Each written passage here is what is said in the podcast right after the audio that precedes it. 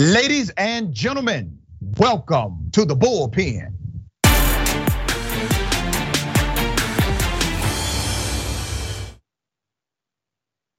Well, he's back. We have Peter Pischke. Peter is host of the Happy Warrior Substack and podcast, writes for Federalist, Reason Magazine, New York Daily News, and Spike. We don't hold those things against him here. Peter, thank you for being on the show, Thanks. sir. How are you? Excellent. And really great to be back here. Thank you, Dr. Richey. Always good to have you, man. All right, we're going to chop it up about what's in the headlines again student loan debt forgiveness. Uh, there has been some movement in the right direction, in my opinion. And then there has been movement in the wrong direction as of recent history.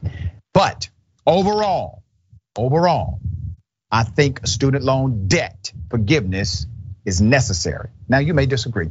I don't want to presume what you know, believe about this topic. So, if you would, give us your sentiment and I will then opine.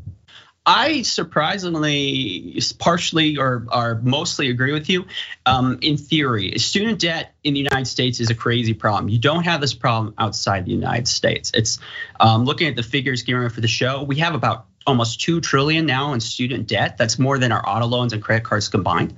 Other countries do not have this problem. This is a very American problem. Now, in theory, because the debts are so heavy and because they sit so heavily on the poorest among us in minority communities, I could understand making a case that that is a necessary step. It's like a one-time maneuver, but only if there was significant reforms that people weren't still getting these insane levels of debts. If you were bailing out your basement, you know, a pipe burst, you wouldn't just start bailing it out if you didn't turn off the water first. You'd be like, what's the point? Well, part of the problem I think with some of these efforts is there's not much being addressed saying, okay, so what are we going to change so that people aren't being charged through the nose when they go to college and that they're getting um, value for the money that they've invested? You know, you and I may have some synergy here.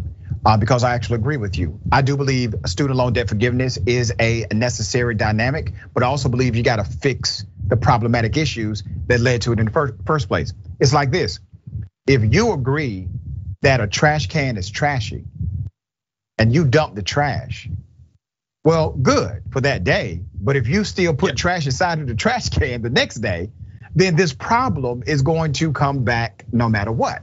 And that's exactly what's happening here. So I agree with the student loan debt forgiveness. I think there needs to be a right now solution. The challenge is that the cost of higher education is too damn high. I'm a college professor. I say it all the time. The cost of higher education is too damn high.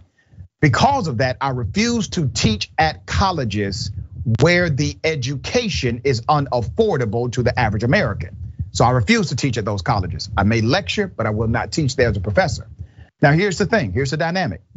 It's become very political, dear brother. You know this, Peter, very political. You have people like Marjorie Taylor Greene, Matt Gaetz, and others who are completely adversarial to any idea of student loan debt forgiveness. And the reason why this is ironic is because they themselves have benefited from debt forgiveness also. Remember, Marjorie Taylor Greene and her husband, they benefited from debt forgiveness of $182,000.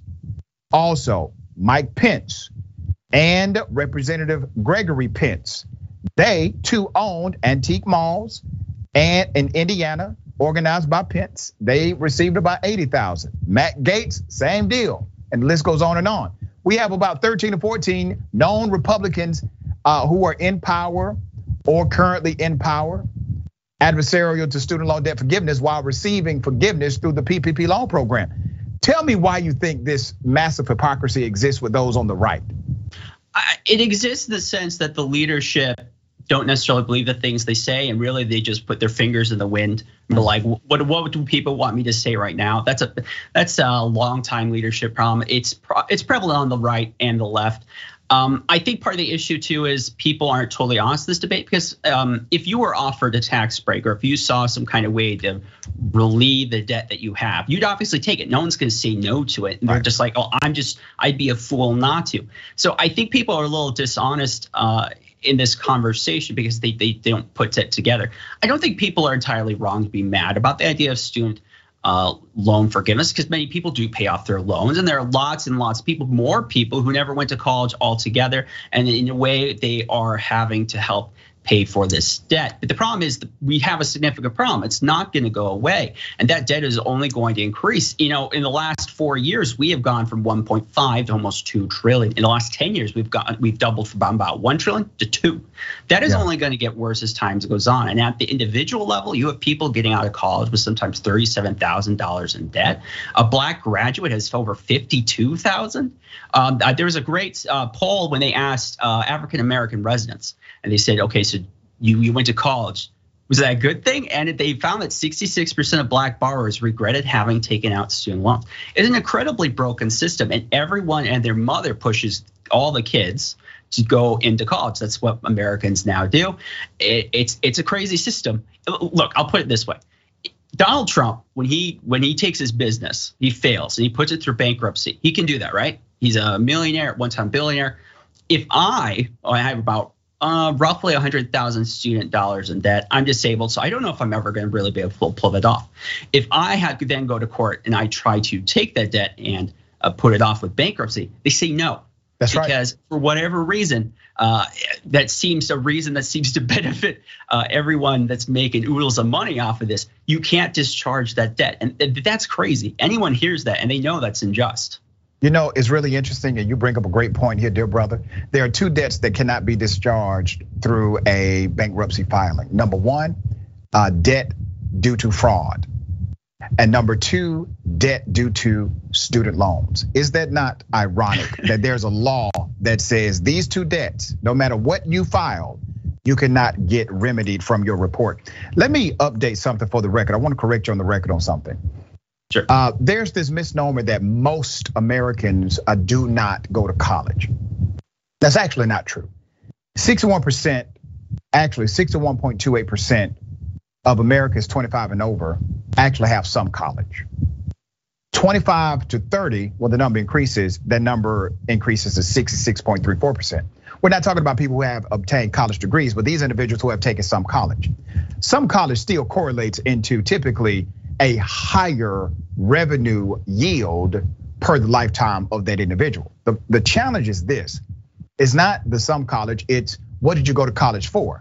So as I said, I'm a college professor, but I'm also dean of OccuPrep Medical Institute, which provides skill-based training. These are six month to two year programs that get you work ready, right? That get you good career mm-hmm. jobs, 70, $80,000 a year. Those programs don't have the same differential as far as return on investment are concerned because it's a low it's a low uh, investment and you get higher return based on salary. But a lot of degrees a lot of subjects do not really pay you money unless you decide to go all the way master doctoral etc so you have the majority of americans ages 25 to 30 and 30 plus having some college education which also means what dear brother just because they don't have a college degree does not mean they don't have some college debt. Yeah, exactly. So, right. So, so I get your point about you got to fix the system because there's a, a systematic issue, but you also have to cut the cancer. And and where is the cancer right now? The debt. The debt is so crippling that is impacting the housing market, is impacting the entrepreneurial market, is impacting uh, the purchasing of a, a, a car market. All of those markets are adversely impacted because people have massive student loan debt. So, what would be your solution? If you had a magic wand and you could create a policy, what would the policy be? I would say we would forgive borrowers a significant amount that were unable to make the payments. So if they were disabled or they weren't providing a real income, you know, if there was extenu I can't talk. if there are circumstances beyond their control, you know, where it makes sense. You know, no one is going to be happy if we start start taking payments for doctors and lawyers, you know, to take care of their loans. I would also then say that we have to change how we fund education. I like the the growth of ISAs, which are basically agreements that colleges or uh, companies will say, well, we're going to take this person, they're going to study this thing, we'll pay for it, but when they get done, they come work for us. I like that. Um, but the hard things that no one really wants to talk about is we're probably going to have to change how we give people loans. The federal government probably should stop guaranteeing loans for just everyone. And we should say some people, so like the very poor, like, okay, that makes more sense that because they would have a hard time, harder time getting the loan. But even then, you have to be careful. Um, one of the big things, and this is, I think, neither side is being totally honest about because everyone is getting paid uh, out the wazoo through the colleges. There must be a real cutback on the colleges. Uh, there's always this talk about that they are underfunded, but that's not true. They aren't underfunded. It's just all the extra funding we've given them the last 20 years have all gone to administrative costs. And in private colleges, administrative costs are equal or sometimes even double. It, it's a major problem. And I think if we really want to solve this issue, all sides will have to be a little uncomfortable and all sides will have to try to be adults and look at this realistically. But as we've seen with uh, other debt issues that we might have in this country, uh, no one really wants to do that. Yeah, I want to take the politics out of it. So let's take the politics out. Here's the pure, simple directive: make sure every state, every state should have an affordable college that's either really low or completely free. I'm a free college advocate. I think college should be free. Uh, but it doesn't mean Harvard has to be free. If you want to go to Harvard, if you if you want to pay money or get scholarship to Harvard, that's fine. But if your state does not have an option for you, that is a problem. An affordable, low cost or no cost option to obtain a degree. The other dynamic is Nixon, when you do the historical review, President Nixon is the one who put this thing on steroids, right? By bringing in. Sallie Mae then privatizes, right? You guarantee you back all of these loans. You can literally get 100 to 180 thousand dollars at 18 years of age to go to college, but no loan in America will be allocated to you to start a business, right? Can't get that. That's not possible. Uh, but they will give it to you. They will guarantee this loan for you to go to school. So here's the thing: what if the loans were backed by the government in subject matters that paid decent money in the current job market. What would you say to that proposal?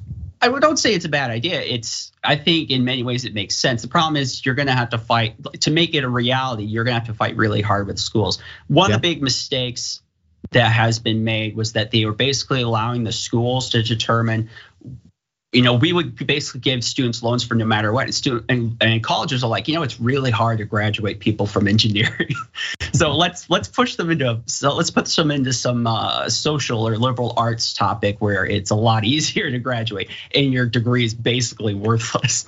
Uh, so that would be an improvement. That would be a, a better change the system. It's hard, you know. The one of the few one of the really good things that came in the student loan system that we had before 1960s for all its other problems was that people would not be giving out loans to students who were going into a program that was never going to pay out. Mm-hmm. And that was a sort of control we used to have. So your suggested control that we kind of bring some of that back, that might work. It's this is a really big and tough subject. So it's going to take a lot of work. The problem is for the most part, we haven't even started with the baby steps considering what needs to happen. Yeah, and I, I do find it fascinating that when President Biden started this, he looked at individuals who had degrees that were worth nothing, but they contextualized it as scam colleges, right? So even if your college was not categorized as a scam institution, you could make a case. You could literally file a petition with the Department of Education and say, listen, while my college has no category as a scam, um, I was scammed and I got this degree and I cannot get a job based on this degree. Well, the Department of Education will look at that on a case by case basis. And then President Biden did something similar for individuals with disabilities, right? And it has continued to progress. So it sounds to me that you are in at least partial agreement with Biden's strategy. I still believe we have to tackle the overall cost of higher education, but you are in agreement that something needs to be done, correct? Yes, uh, Biden is using an executive order to do this, and that is falling apart a little bit. He just announced this week that many private uh, lenders would not their the debts that students have with them would not be covered under his executive order. There's a bunch of stuff in the courts right now. Um, I think eventually, yes, this is going to happen because a majority yeah. of millennials are now coming out with these debt, huge debts, and as they age through and more and more people have debt, eventually this snowball is going to get so big, it's just going to happen. It, it, really just, I think eventually, I don't know how long that will be, but eventually something like um, mass student debt relief is going to happen. You can only hope, though, that when it does, it comes with significant, deep reforms that really yep. helps people because it's it's just messed up what we have done to so many people by, by saddling them with these crazy debts that are more than many houses that right. people And, and when we say we, we're talking about the federal government. See, if you believe that the federal government was a catalyst to this problematic dynamic, you have to also agree that the federal government must be involved in helping it to be resolved. And on Wednesday, the Department of Education, their website literally said that there was a way for these private bank loans to be codified under the direct student loan program so that it could be forgiven. And then on Thursday, they changed it quietly, secretly, no press release, no nothing, right? And so now they're saying, well, we can't do that. If you have one of these loans before 2010, that's before President Obama basically changed the law. If you have one of these loans before 2010, you may be SOL. I have a problem with that. Here's my problem. The government guaranteed the loan if the government says to us as citizens, all right, we're going to forgive you as a citizen, that means the government now has an issue with the private bank. They don't want that issue with the private bank because of the private bank lobbyists and all of the interest those private banks are able to uh, influence inside of politics. So I have a challenge with that. But brother, I appreciate you being on the show. We have much more synergy than I thought we would have on this subject. I appreciate you all the time. Can't wait for you to come back. Awesome. Thank you, Dr. Richey. I appreciate it too. Absolutely.